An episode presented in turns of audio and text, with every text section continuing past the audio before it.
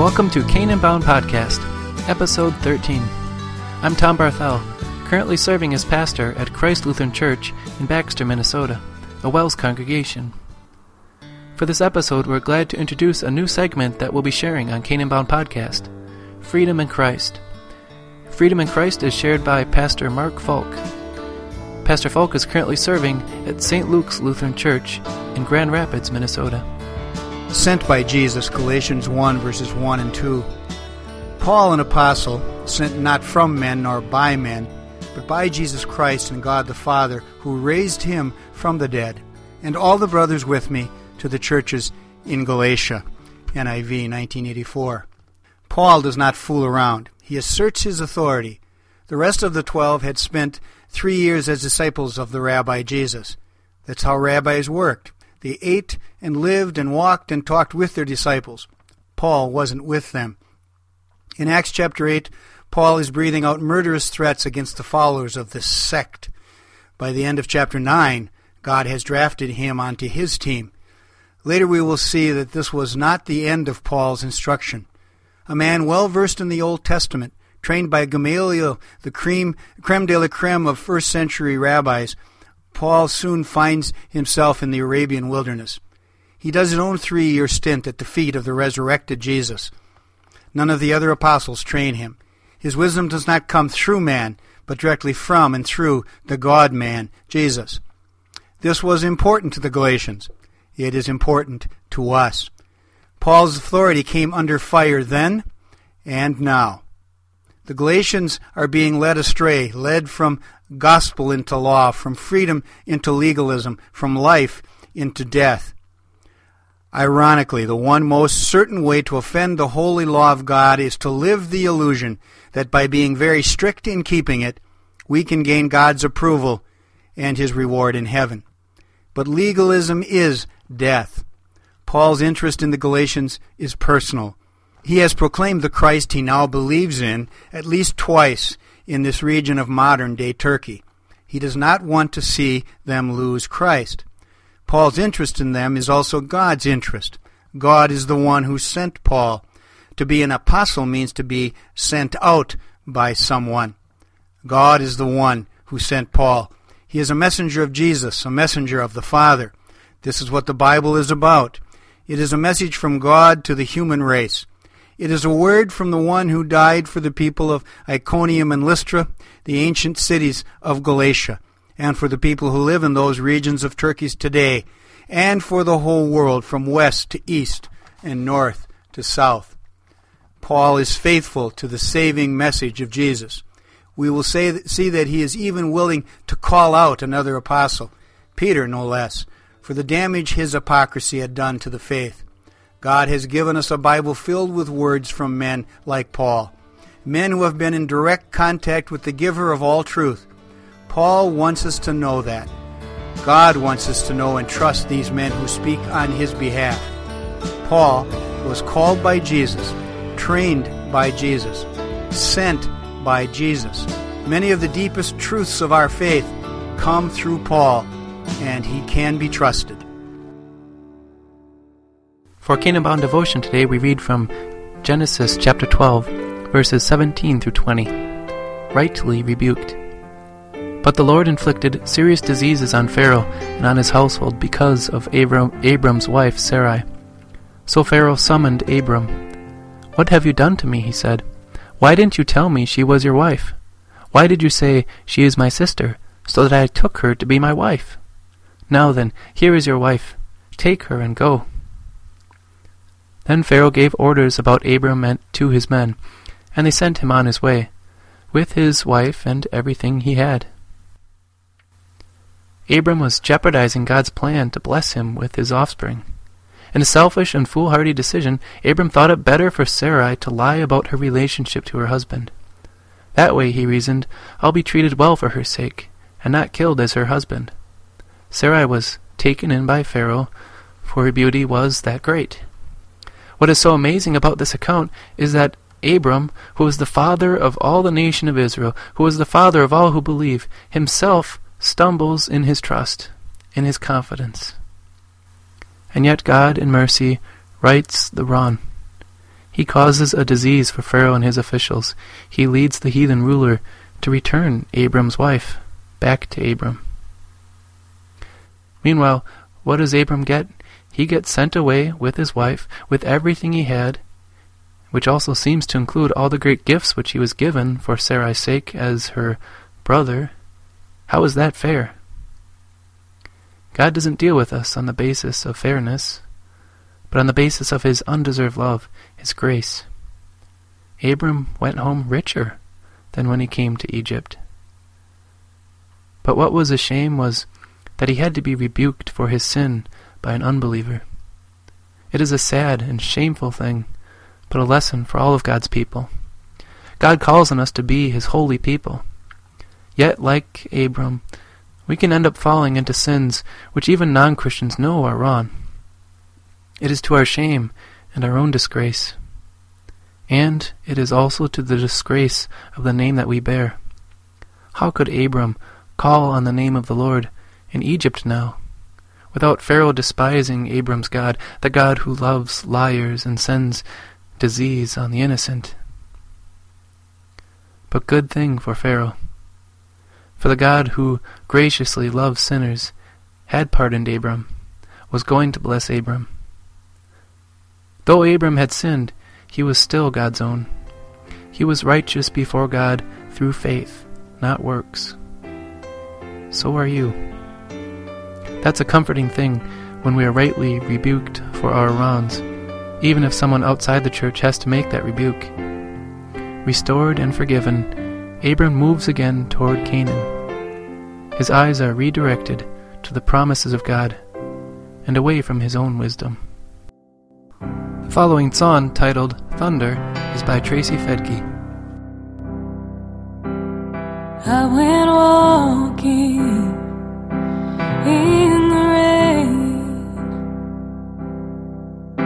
just to hear the roaring thunder.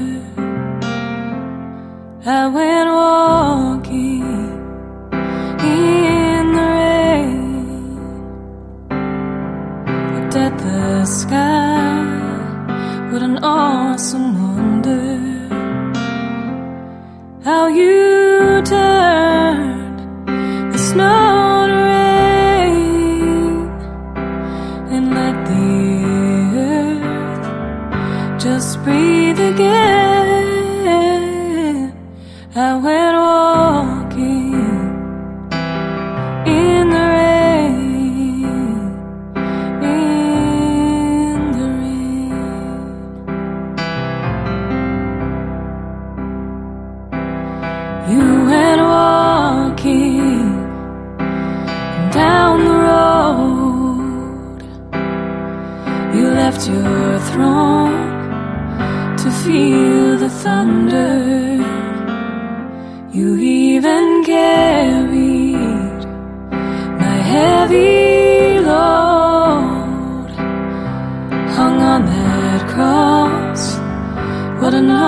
awesome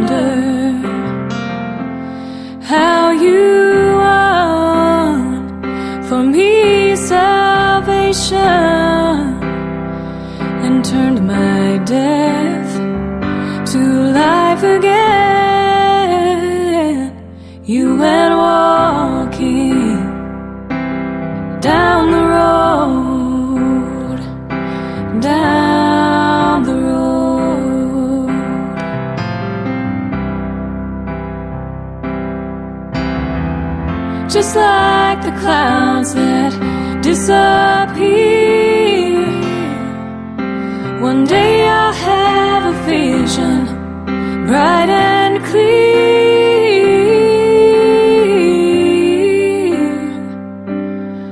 Bright and clear.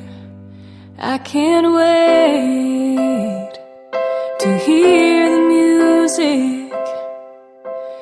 sounds that say I'm going home. I thank you for the gift of heaven. Because of you, I'm going home.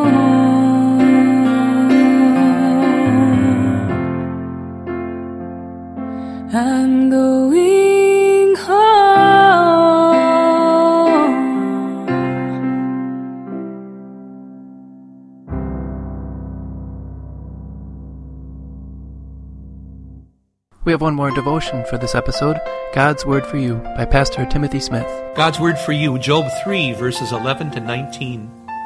Job continues his first poem, a song lamenting and cursing the day of his birth. Let's read 11 and 12. Why did I not perish at birth and die as I came from the womb? Why were there knees to receive me and breasts that I might be nursed? Since in the first part of the poem Job was unable to reverse the very existence of his birthday, he now turns to another possibility. If I had to be born at all, why did I have to survive it? The knees to receive me are a reference to his father, just as the breasts are a reference to his mother. A father placed a newborn on his knees to show that he accepted the child as his own. When he was an old man in Egypt, Israel received his grandsons, Ephraim and Manasseh, on his knees to show that they were each to receive equal portions of his inheritance, doubling Joseph's status in the family. That's in Genesis 48. In the final chapter of Isaiah, peace takes over as parent to God's people, both nursing them and dandling them on its knees in Isaiah 66:12. We continue. For now I would be lying down in peace, I would be asleep and at rest, with kings and counselors of the earth, who built for themselves places now lying in ruins, with rulers who had gold, who filled their houses with silver. When Job thinks about death, he longs only for the peace it brings. Here, Job isn't thinking of judgment of our souls or the, re- the, reuniting of body and soul in the last day. Those thoughts will come later in the book. Here, Job is only thinking of his body and the end of his suffering. He doesn't mention Sheol here, the Hebrew term for the grave or, or for death in general, but it's what's on his mind.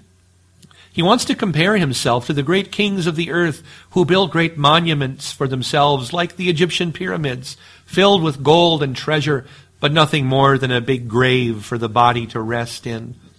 Baby or king, infant or old man, death comes to us all. And Job wishes that his death had come before all this suffering had taken over his life. He is descending deeper and deeper into despair. He's crying out for help verses 16 to 19. Or why was I not hidden in the ground like a stillborn child, like an infant who never saw the light of day? There the wicked cease from turmoil, and there the weary are at rest. Captives also enjoy their ease. They no longer hear the slave drivers shout. The small and the great are there, and the slave is freed from his master. After comparing his eventual death with that of kings, Job turns to those who suffer. Captives and slaves get rest from their troubles. Why can't I? He asks. When he mentions the slave driver, he uses the same word, nogesh, that we hear about in Moses' day. I have heard them crying out because of their nogesh, their slave drivers, in Exodus 3. The Greek Septuagint translator did not know what to do with some of the poetic and rare verses of verse 18.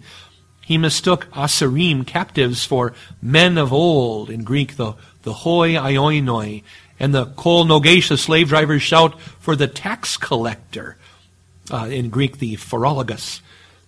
The small and the great are there, Job says. The grave equalizes all mankind and makes every one of us realize that the only thing that matters is our status before God. Whatever hard service we had in life, did we use our time to the glory of God? Did we rejoice in Jesus' saving work? Those who reject God busy themselves with stuffing the guilt of their sins back into their own pockets, only to stand in the judgment with an infinite amount of debt back on their heads, rather than a simple receipt offered to us by Christ in John 19, verse 30. It is finished. We will face our Creator God in the judgment when the small and the great stand side by side but with Jesus in our hearts, we have nothing at all to fear. Our sins are forgiven. We will truly have eternal peace. In Christ, I'm Pastor Tim Smith. This is God's Word for you. We'll close this episode with a segment shared by Koine. Jesus Grant That Balm and Healing. It's shared from their DVD of a live concert, Footsteps to the Cross. Footsteps to the Cross is a meditation on Jesus' journey from the Mount of Transfiguration to Mount Calvary. Who has believed our message, and to whom has the arm of the Lord been revealed? He grew up before him like a tender shoot, and like a root out of dry ground. He had no beauty or majesty to attract us to him, nothing in his appearance that we should desire him. He was despised and rejected by men, a man of sorrows and familiar with suffering. Like one from whom men hide their faces, he was despised, and we esteemed him not. Surely he took up our infirmities and carried our sorrows, yet we considered him stricken by God, smitten by him and afflicted. But he was pierced for our transgressions, he was crushed for our iniquities. The punishment that brought us peace was upon him, and by his wounds we are healed.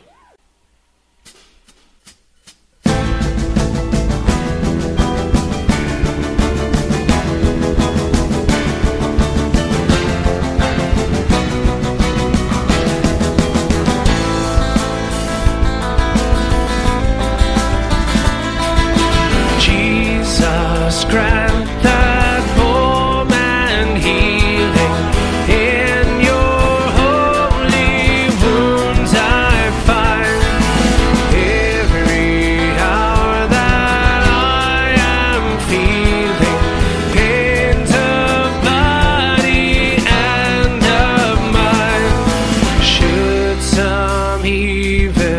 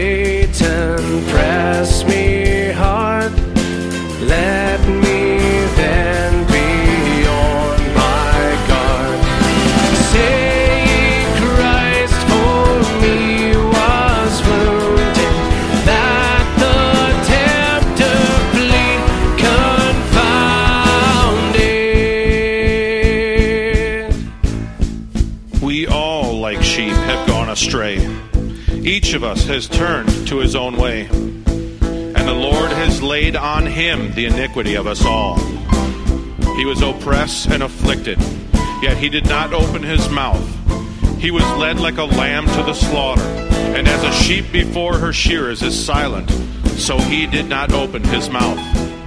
Yet it was the Lord's will to crush him and cause him to suffer. And though the Lord makes his life a guilt offering, he will see his offspring and prolong his days. And the will of the Lord will prosper in his hand.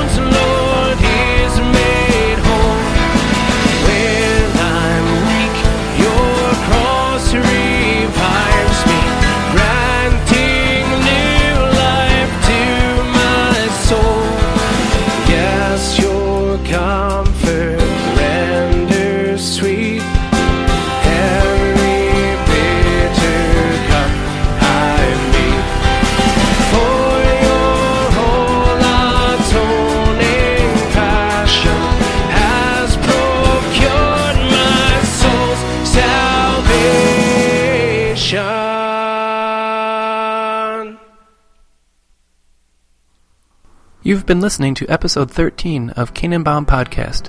For this podcast, we'd like to thank Tracy Fedke for sharing her music with us, and also Koine for allowing us to share their Footsteps to the Cross segment from their live concert DVD. All featured music is copyrighted and shared by permission.